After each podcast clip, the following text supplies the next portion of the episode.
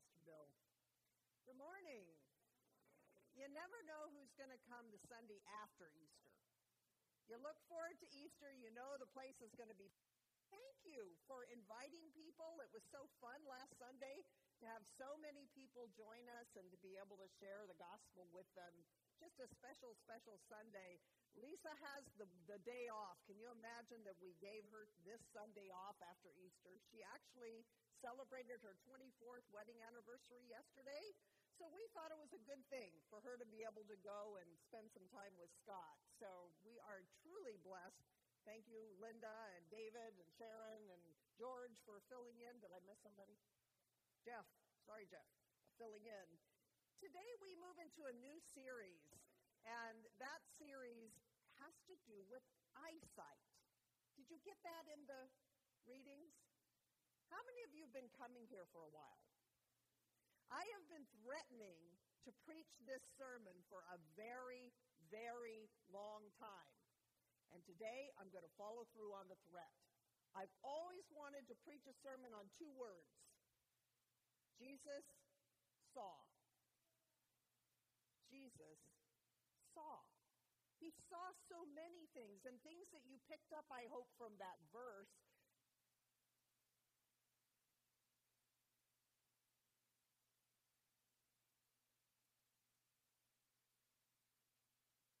Testing, testing, testing.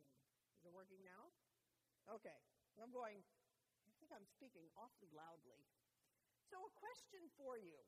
When we're talking about eyesight, we tend to go and get it checked from time to time, do we not? When was the last time you had an eye exam?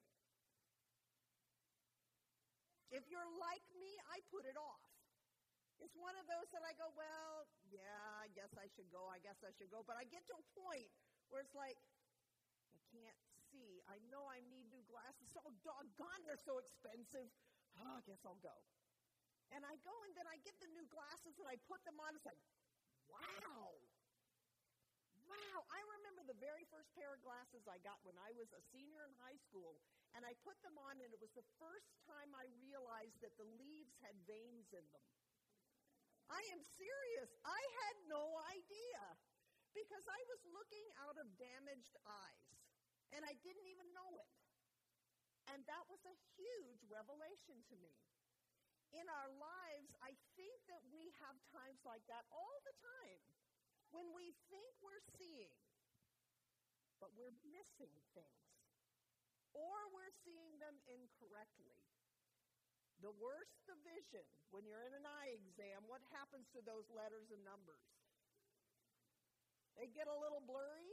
Are you like me that sometimes you can't even see that there is a line there at the bottom of the chart? I always am so competitive, I want to read the little one. And the doctor will say, don't squint. But, but, it's terrible. Reading vision. Oh.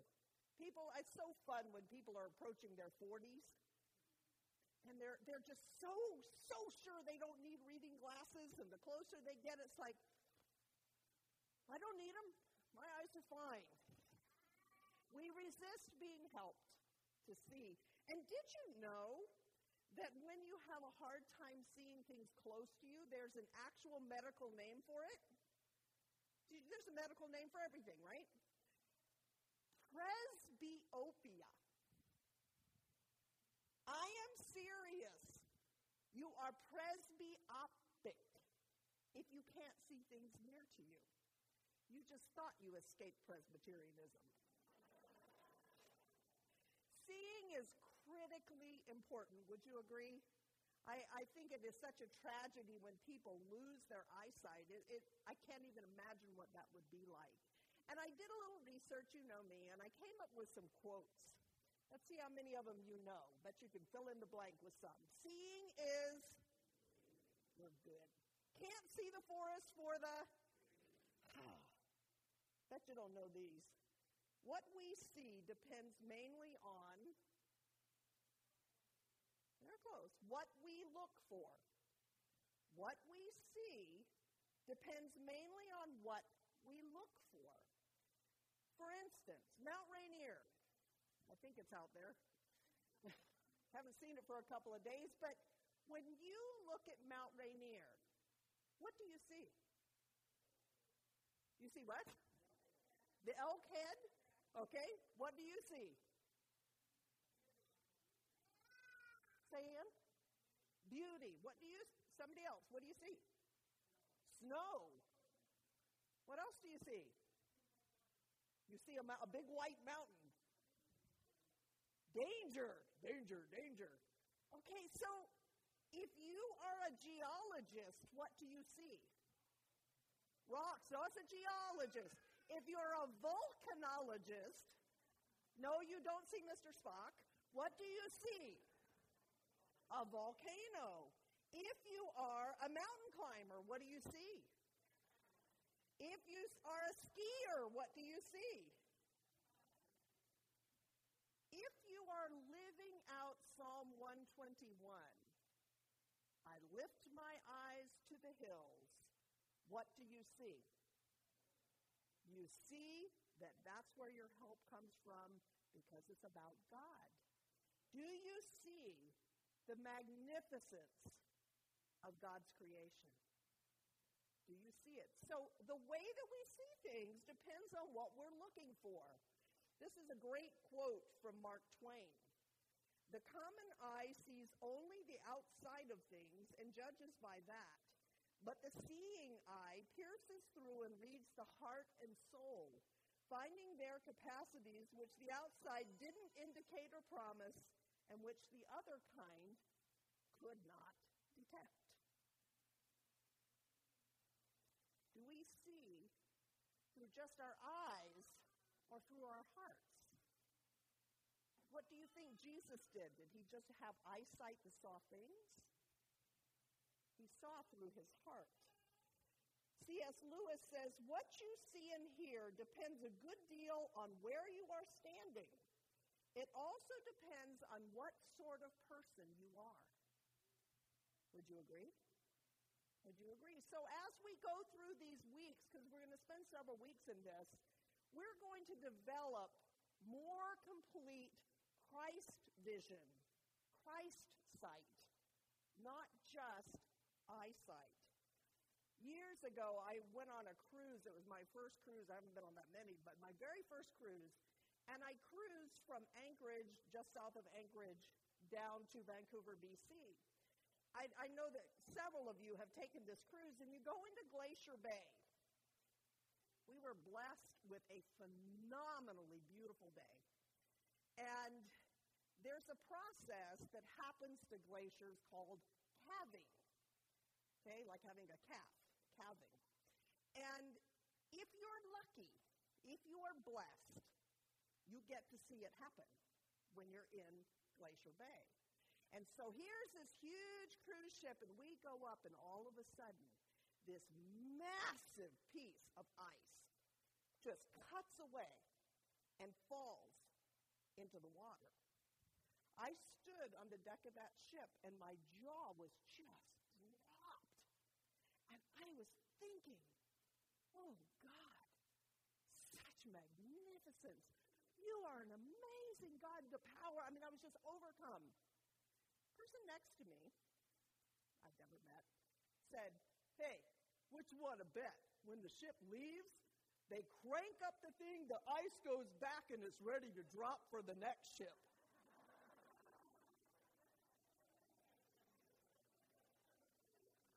True story. And I thought, what's wrong with you? Don't you understand, God? And that he did this as a gift for you? I was so mad. I didn't say a word. Believe it or not, I didn't say a word. But I, I thought, how could people look at things so differently? How could it be? When we talk about vision, there's more than one way. Part of it's your eyesight. But tell me another kind of vision.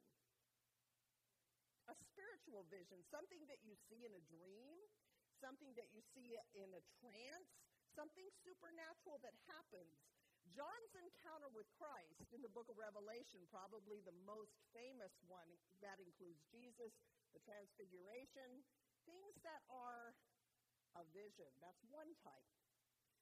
Vision is also the act or power of imagination. You visualize something. Can you visualize right now walking into the narthex of the church and there's no trash cans on the floor? And the roof is sound.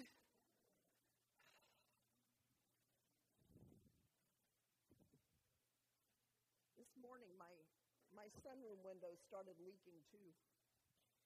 And I thought, everywhere I go, there are trash cans catching drips. Can you visualize things? Can you visualize a holiday you're about to take? Can you visualize joy? Can you visualize being with God one day? I love that song, I Can Only Imagine. Visualize. How did Jesus use the power of imagination? He used it through the parables. Right? When he would describe things, he would use it through the parables. He would use it with images. You are the light of the world. I don't think he meant that your head is a light bulb on your shoulders. If you visualize what he meant, what do you see? Do you see radiating joy? I think that's what he meant by that. You are the salt of the earth. Those were images that helped us to visualize what Jesus had in mind. Vision is also unusual discernment or foresight. A person who is a visionary, who can cast vision, helping others to see possibilities. What was Jesus' vision? What was his vision? A reconciled earth? A place where everyone loves one another? A place where priorities are serving and worshiping his Heavenly Father. That was the vision that he cast. It's like, what would it be like if you bless those who persecute you? You love your enemies. You turn the other cheek. You love the unlovable. You see through my eyes. What is the opposite of being able to see? Blindness. Love is the blind leading the blind faith. We have a lot of phrases that use blind. I want to share with you a little bit about spiritual blindness, because that's where our eyesight needs to be improved, is a spiritual blindness. You know this hymn? Amazing. You want to sing with me? How sweet the sound that saved a wretch like me. I once was lost, but now am found. Pay attention. Was blind, but now I. So was he without eyesight? John Newton, was he without eyesight? He was blind, but now he sees. John Newton was a slave trader. He added to the suffering of so many. And one day, he saw what he was doing, and he repented. And instead, he saw his Lord Jesus Christ. And he turned his life completely around, true repentance. He became a pastor and spread the joy of the gospel. When he could see, he saw it all. He saw Jesus' vision. Do you know who else is easy to think of when you think of someone who was blind and then could see and was a totally different person? Saul, Paul. Those of you who are not in, into reading the Bible a whole lot, understand something. When we talk about Saul, that was the name of the person who we now know as Paul. So don't get those confused. They're the same guy. Saul is the name we use when we refer to him as a Jewish Pharisee. When he becomes a disciple of Christ, his name is Paul. And that's to be able to um, minister to the Gentiles, because Paul was a Gentile name. We meet him in the book of Acts at the stoning of Stephen. Stephen is refusing to recant his faith in Jesus Christ. And chapter seven, verse fifty-eight, it says, "Then they dragged Stephen out of the city and began to stone him, and the witnesses laid their coats at the feet of a young man named Saul." First time we hear of him, he is at the stoning of Stephen. Chapter eight, verse one, "And Saul approved of their killing him." eight three, "Saul was ravaging the church by entering house after house, dragging off both men and women. He committed them to prison." This was our friend Saul, the original persecutor of the church. And he thought he was right.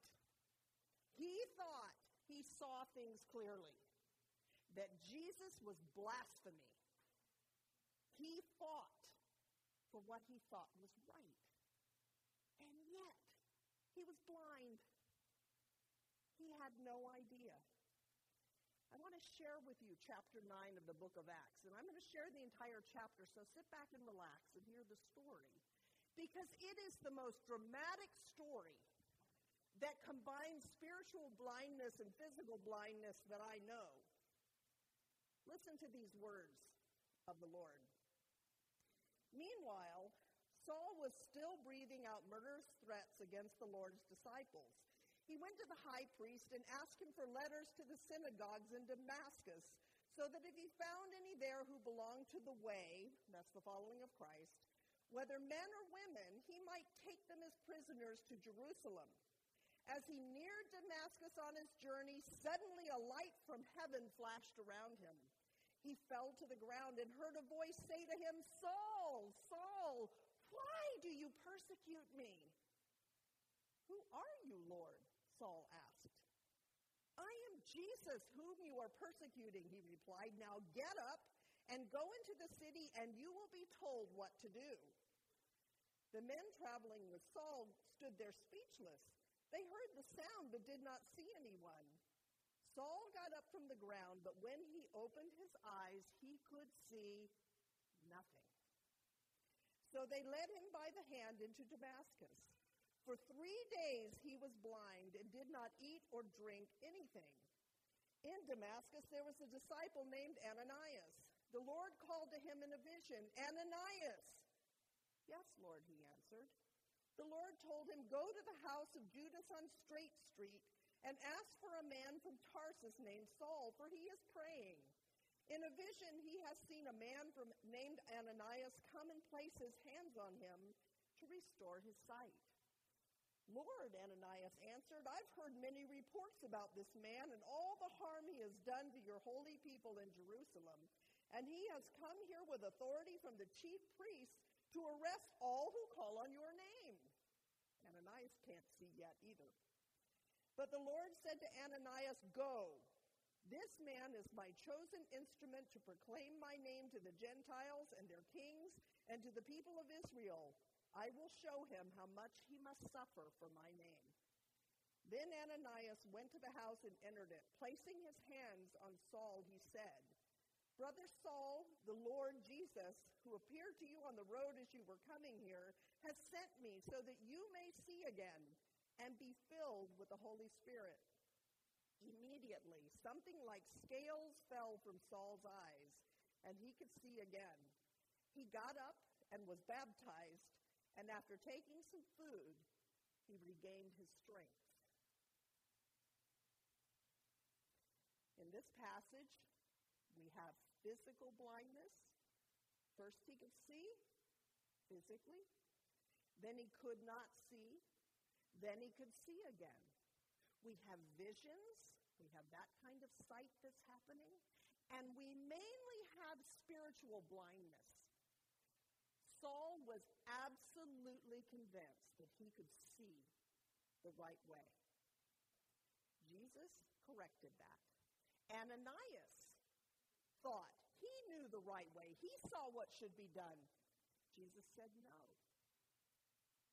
It is so interesting to me that it is described as scales falling from his eyes. Visualize that for a moment. Scales falling from his eyes. That sounds really gross to me. But as I thought about this, I asked myself this question: what are the scales on my eyes that keep me from seeing the things the way Jesus would have me see them?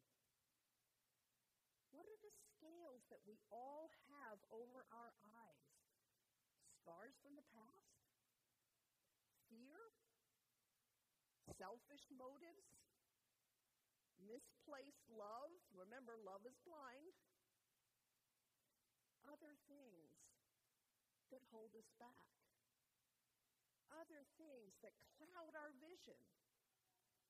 Saul, Paul, became as zealous for Christ as he had been against him. My prayer is that we will do the same.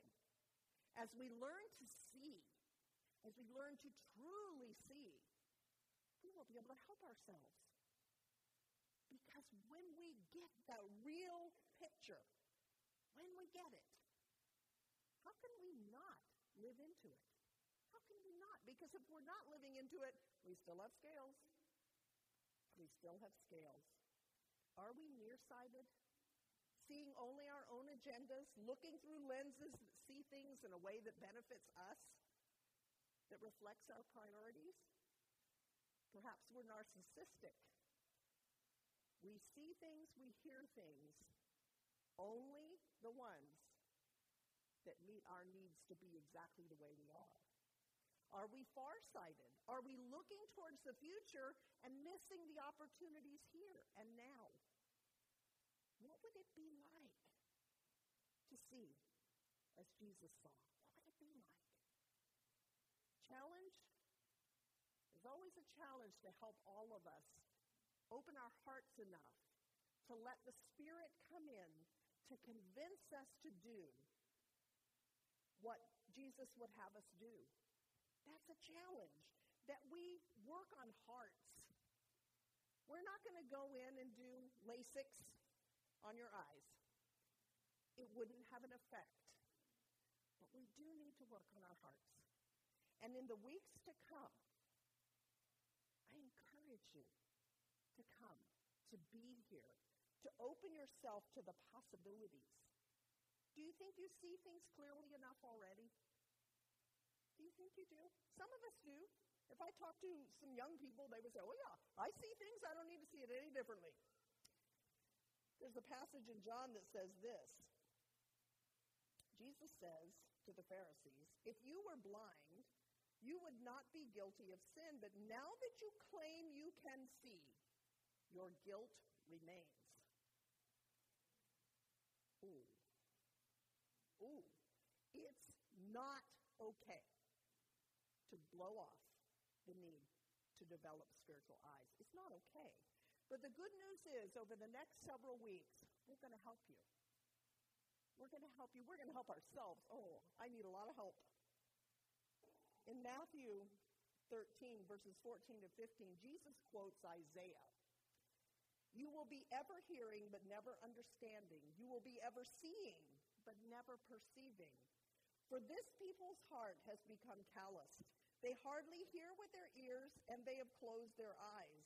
Otherwise, they might see with their eyes, hear with their ears, understand with their hearts, and turn, and I would heal them.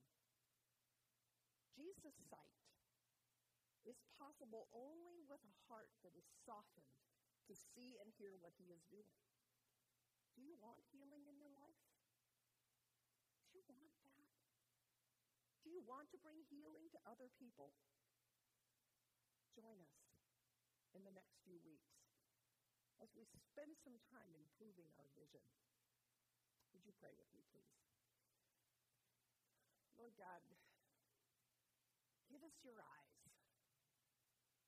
so that we can see. Help us to open. open our hearts to soften towards you.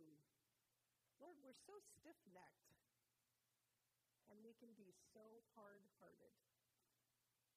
Help us to look at life through soft eyes, through your eyes. Lord, teach us.